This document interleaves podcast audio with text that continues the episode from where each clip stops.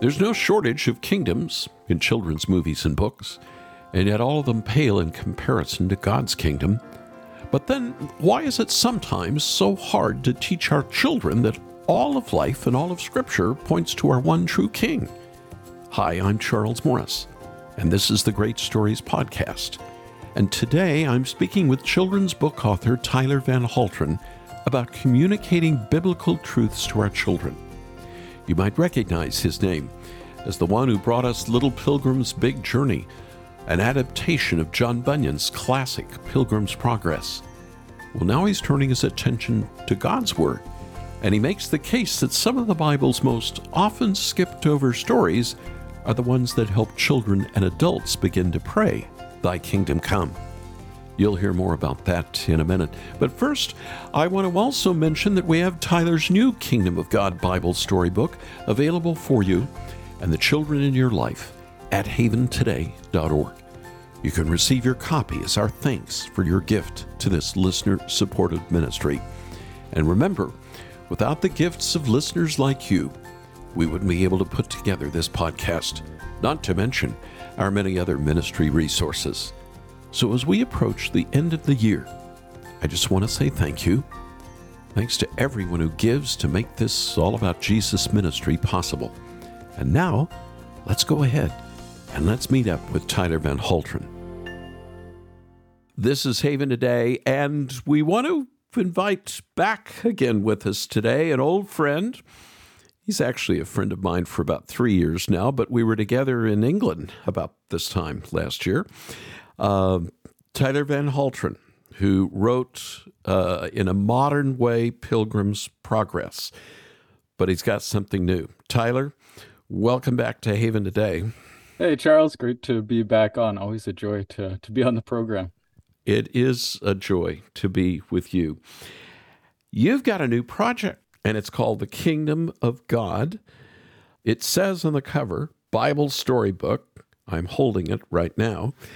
You actually have two books out. One is the Kingdom of God New Testament, and then you've got a larger Kingdom of God Old Testament. Tyler, let's just kick this off. Why in the world did you think we needed another Bible story book? There are so many Bible storybooks out there, and this was a question actually my wife asked me when I first had the idea. She said, "Why, why would you launch another Bible storybook? Uh, you've had these little pilgrim books; people have loved those. Why not keep going in in that direction?" And really, what I wanted to do was to unpack this this theme, this idea of the kingdom of God in a seamless way from Genesis to Revelation so that people could see and children could see the big story of the Bible.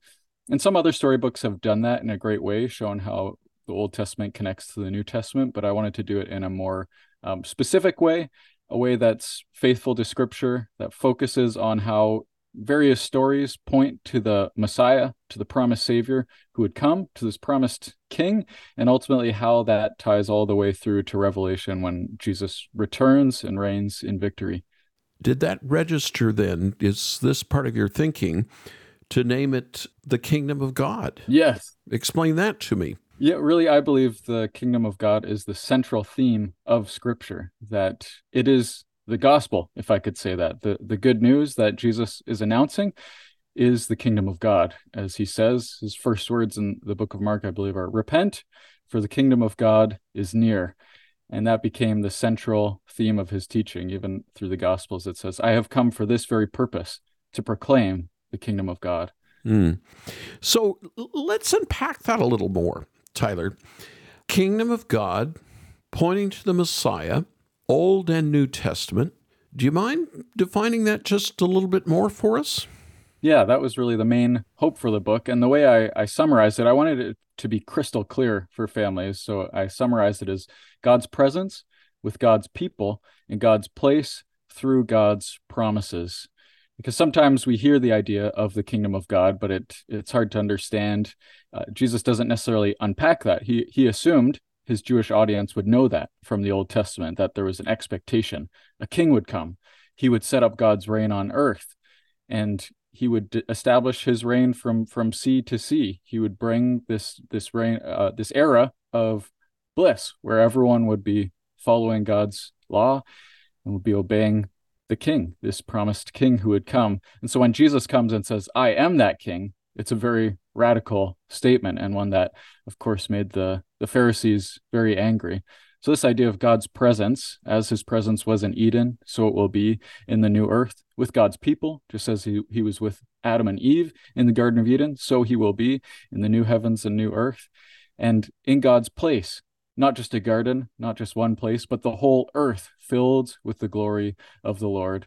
And through God's promises, this idea of God's covenants that lead the whole story along really were hopeless without those covenants because uh, people are royal failures, you could say, at following God's ways. He's made these covenants, these promises to bring his kingdom, to bring this promised king who would fulfill his covenants so that we could live forever in his eternal kingdom. Now, how does that relate to us today? I can think about we've had war in the Middle East break out this fall. We've still got a war in Ukraine. But each of us have those inside things that are vying for our attention, those things that can lead us astray, even if we are followers of Jesus already. And of course, the impact of our children. How how how, how do we need this today? Uh, grown-ups, not just kids, that we would be sharing your Old and New Testament books with. Yeah, I think we need it more than anything to know there is a king on a throne in heaven who reigns, who's guiding history by his providence sovereignly. He's bringing all these things. Uh, and the joy is we have as Christians is to know the end of the story. We see the mess unfolding before us. Uh, we see many things uh, in terms of wars, uh, cultural wars, even that we're in uh, in the schools, and it's all a mess. And really, I think many ways that's showing us here's the failure of human reign on the world. Here, here's what the reign of of sin and death looks like. But there's a king who is going to bring a reign of of life and goodness. And so, anticipating, longing for that, living as citizens of God's kingdom while we live in this broken uh, world can change everything for us. Tyler, what's included in your storybook Bible that you don't find maybe in other storybook Bibles? Yeah, there was uh, possibly the most interesting and uh, part of this whole process was in the Old Testament, looking through different storybook Bibles and seeing how it often uh, just skips from stories like Joshua or the, the book of Joshua right through to almost the end of the Old Testament. Just you might get Jonah, you might get a couple interesting stories, but that cuts out this major portion of the Old Testament of the major prophets, of the exile, of the return. And so I really trying to make that in a way that felt seamless and tied in, you know, even books like Zechariah that maybe many people haven't read for a long time in a children's Bible in a way that makes sense and gives this longing for a promised king. And then for the New Testament as well, often the the stories in in other storybooks typically focus on the Gospels and then skip forward or move forward and give maybe a, a one page summary of Revelation. But I really wanted to dive. you include Paul too, and some of the letters, yeah. and, and two chapters on Revelation. So that mm-hmm. um, that felt. Uh, some people ask, "Oh, what's your take? What do you? What kind of spin do you take on ex- eschatology in this book?" And really, what we and what took a lot of pressure off me was just using the language of Scripture sometimes paraphrased, uh, sometimes with thematic, you know, tie-ins and different things. But with Revelation is just tying in the fact that Jesus is going to return and taking the language from that book and giving a sense of excitement uh, that Jesus has conquered. He will conquer all evil and he will set his kingdom up on the earth. And then to let no- children know as well that what their role now is as if if they're a believer, if they're part of the church, that they are like God's kingdom on earth, that this is where God is establishing his reign is through his his people now as we look forward to this this already not yet his kingdom to come. Tyler, I needed to hear that today. Boy, mm. you were preaching in less than a minute. Let's let's take a moment and let's talk about how you tie in mm-hmm. the Old Testament to the kingdom. Yeah, yeah. How do you take one story, kind of fill us in, a story in the Old Testament, and how do you take that then to Jesus Christ, even though he's not mentioned by name. And he mm-hmm. wasn't born at that point. He was still with the Father in heaven. Yeah, that was very important to me in this book. And and one of the ways I went about that was in each of the 30 chapters in the Old Testament, it ends with kind of a paragraph that's looking for forward to and longing for the king who would come. So in the chapter on Noah, which would be featured in in every children's storybook to to different degrees. Here here is the closing uh, two paragraphs. It says, "As the King of heaven and Judge of the earth, God could have destroyed the world. Instead, He chose to give it a new beginning, to cleanse the world of its evil, and to rebuild His kingdom with Noah's family. God had offered life, but people kept choosing death. One day, the promised Savior would give His life to pay for His people's sins." This Savior would become like an ark for them to rescue them from the death they deserved. So that was the first way to connect it. And then at the end of each chapter, there's also a summary that gives those those four P's to help children remember God's presence, God's people, God's place, God's promise, along with questions, a gospel glimpse, and a, a kingdom focused prayer. Hmm. Tyler, tell me how you bring Christmas in to your Bible storybook, The Kingdom of God, New Testament. How do you bring Christmas in? The, the Old Testament volume is, is 400 pages, so it was quite uh, a journey through Scripture. But then when we get to the New Testament, I was thinking, how can I transition this really well? And then I looked at the Gospels and said, they've they've done all the work for me. Here comes. Here's Jesus Christ, the son of Adam, the son of David, David, the seed from Abraham, and he ties the the genealogy just leads right into who the who is Jesus? He's the promised king. He was the king mm-hmm. who everyone has been longing for through all the the long Old Testament, through their wilderness years, through their exile. This is the one they've been longing for, and so I bridged that gap by taking some some little images from the Old Testament of of this one who would promise one who would crush the serpent, the promised child from Abraham, and pointing it right to Jesus. Mm. You know, one of the things that's fascinating, we've offered many children's books that are also for adults. We always try to look for something that's going to reach out to adults too. And they're all published by big name publishing houses. You cut out the middleman. That was risky. You started your own publishing company, but uh, most of the time, I'm so glad we're not TV, uh, that we're just radio, we're just a podcast. But I'm holding one of the two volumes. I happen to have the New Testament in front of me right now at a great price, cutting out the middleman. This is an amazing binding. Uh, this is a keepsake. This is something that I know my well we're giving it to grandkids this christmas but uh, it, this is something to be treasured and kept. It's not something that's going to fall apart after a year of reading every night to your kids. Uh, just tell us the process of going through to get something with such a fine binding and and the old and the new testament together. You even put that in what i think the proper term is a cloth bound slipcase. Did yes. I get that right? Yeah. yeah Tell us about the printing.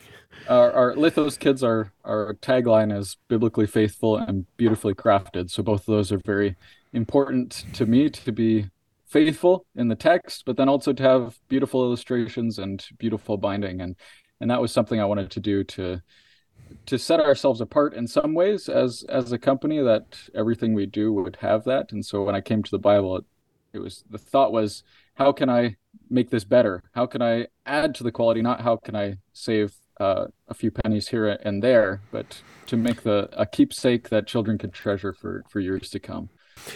Tyler, we don't always get into your personal side of life. Uh, that's not something you talk about, brag about, or anything. But let me get you to talk about it. Um, you went to university, you're from Canada, you're outside Toronto, uh, but God called you to be a missionary in Cambodia. Kind of walk us through that story a little bit. So we spent uh, three years in Cambodia as as missionaries with the goal of teaching at a Bible school. And what's fun is the Cambodia is actually called the Kingdom of Cambodia. So while I was mm. starting this book, The Kingdom of God, we were living in the Kingdom of Cambodia, and that's printed mm. on hmm. all their on their documents. So there's that real, very real sense. And while I was starting this, writing this storybook Bible, I was also teaching at a Bible college there, and so it was fun to actually use some of the material for the students there who haven't many of them haven't grown up in a christian home haven't had uh, the same level of sunday school or bible teaching that we've had. And so to be able to unpack this idea of the kingdom of god in the kingdom of cambodia which if you know the history of cambodia it's a, a history of very much uh, suffering and difficulty. So to be able to present this idea that there is a god who who reigns over all of this and who is directing all of this towards a greater purpose was was a real uh, privilege. Hmm. And here you were teaching at a Bible college after you'd gone to seminary uh, in the United States, after your university days. God had other plans for you, didn't he? He did. What happened? We found about a year into my time in Cambodia, I started to get strange symptoms of uh, some numbness in my hands, numbness in my face. And at first, I just hoped it would go away.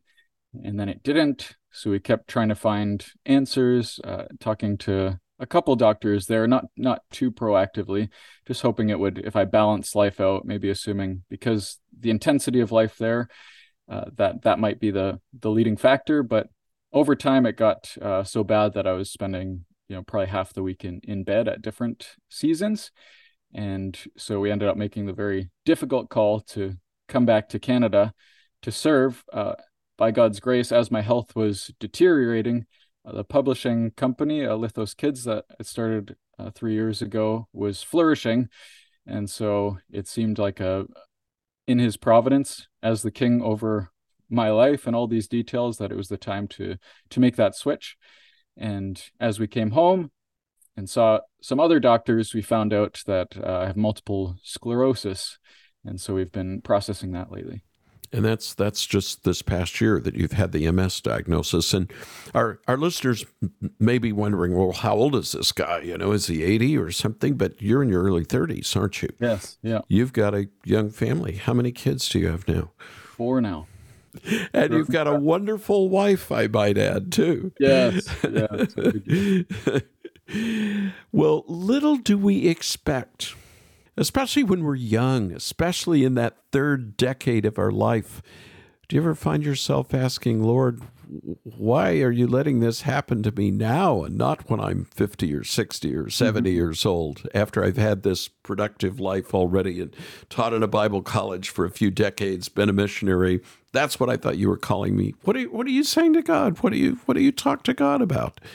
Yeah, it's definitely a, a difficult journey in some ways, and yet a journey that's good to be with the King of Kings on. Uh, and John Bunyan's stories have inspired me in many ways. The Hill of Difficulty and the Pilgrim's Progress is a very helpful analogy that we're kind of on this upward battle towards uh, the kingdom. But really, MS can be it's very uh, it can lead to becoming debilitated. It's unpredictable in some ways. You can wake up with different issues that you didn't have the the day or the month before, and so all of that can be a little unnerving. And as uh, as I watched the early kind of some videos on YouTube trying to make sense of all of it, people are really it's it's a very depressing kind of uh, diagnosis because there's no surefire cure mm-hmm. and uh, the medications they're they're improving, but still not where they could be. But in that all, I've had a a true sense of peace, which has been I, I should know as a Christian that that would come, but you assume you might react as the world does to a diagnosis, and and there are different difficulties and people have different dispositions. But but for myself, the greatest comfort really has been knowing my life is in the hands of a good and wise King who's guiding all these details, this isn't random. That essentially has been the greatest comfort to know God has a purpose in this illness. And this isn't just a random diagnosis that's going to ruin my life. Uh, I've said to some, it's it's not the end of the world because I know there's a new world to come. Mm. Mm-hmm. Uh, this this body is failing me, but there's a new body uh, that awaits me, and there's a good King who will welcome me in um, with the words, "Well done, good and faithful servant." Well, and for our listeners, since we're on the radio or we're on a podcast, Tyler looks every bit of his early 30s and he's six one, and you wouldn't think at all he had a diagnosis of MS when you met him and you spent time with him. But do you feel like the diagnosis of MS has drawn you closer to your Lord Jesus rather than brought you farther apart from him? Yes, yeah, that's uh, been the the sweet thing. I think Adoniram Judson had a quote that he said to his wife, which was, uh, "Drink the cup. It is bitter, but the bottom is sweet." And I found that to be true. That as we go through these trials, they they feel bitter, but there's a greater glory that awaits. As as Jesus, when he spoke of Lazarus, he he wept, and yet he knew that Lazarus' death would be for the glory of God. And so the same as as Christians, we we find the bitter must come before the sweet. Tyler, we're going to make available to people here in time for Christmas, uh, for grown-ups, not just kids, the Kingdom of God Bible storybook, Old Testament and New Testament. We have just the New Testament. That's 15 stories. Uh, would you mind leading us in prayer right now? Yes, I'd be happy to. Uh, Father in heaven, may your name be glorified. May your kingdom come on earth as it is in heaven. Lord, we, each of us, we long to serve you. We long for your kingdom to come in our lives, uh, in our churches. We long for the day that you will reign over all things. Lord, we look around. We see the reign of sin and death in this world. Uh, we see the destruction that brings to countries, nations, to people, to lives, and we long, Lord, come, come soon. Hmm. Lord hmm. Jesus, set up your reign on earth. We long to be part of your kingdom, and we can't wait for that day when we will see you face to face, and we'll know that all this suffering, though it seemed heavy, though it seemed difficult at this moment, was was light in view of your glory. In Jesus' name, amen. Amen. Tyler Van Halteren my brother in Christ, thank you for being with me on Haven today. Thank you, Charles. Thanks for joining me on today's episode of Great Stories with Charles Morris. And thanks, Tyler Van Halteren, for joining me once again. I had such a wonderful time with him, and I hope you did as well. And now, to get your copy of the Kingdom of God Bible Storybook Set, I want to encourage you to visit our website to make a special year end December gift to Haven Ministries and to receive this powerful storybook set as my thanks for your gift. And of course, if you want to hear more content like this, you can subscribe to wherever you get your podcasts. And if you enjoyed this episode, help us get the word out. Give us a great review. You can also go to haventoday.org and sign up for our weekly email and discover more episodes posted on the blog. And as always, thank you for joining me once again on Great Stories with Charles Morris.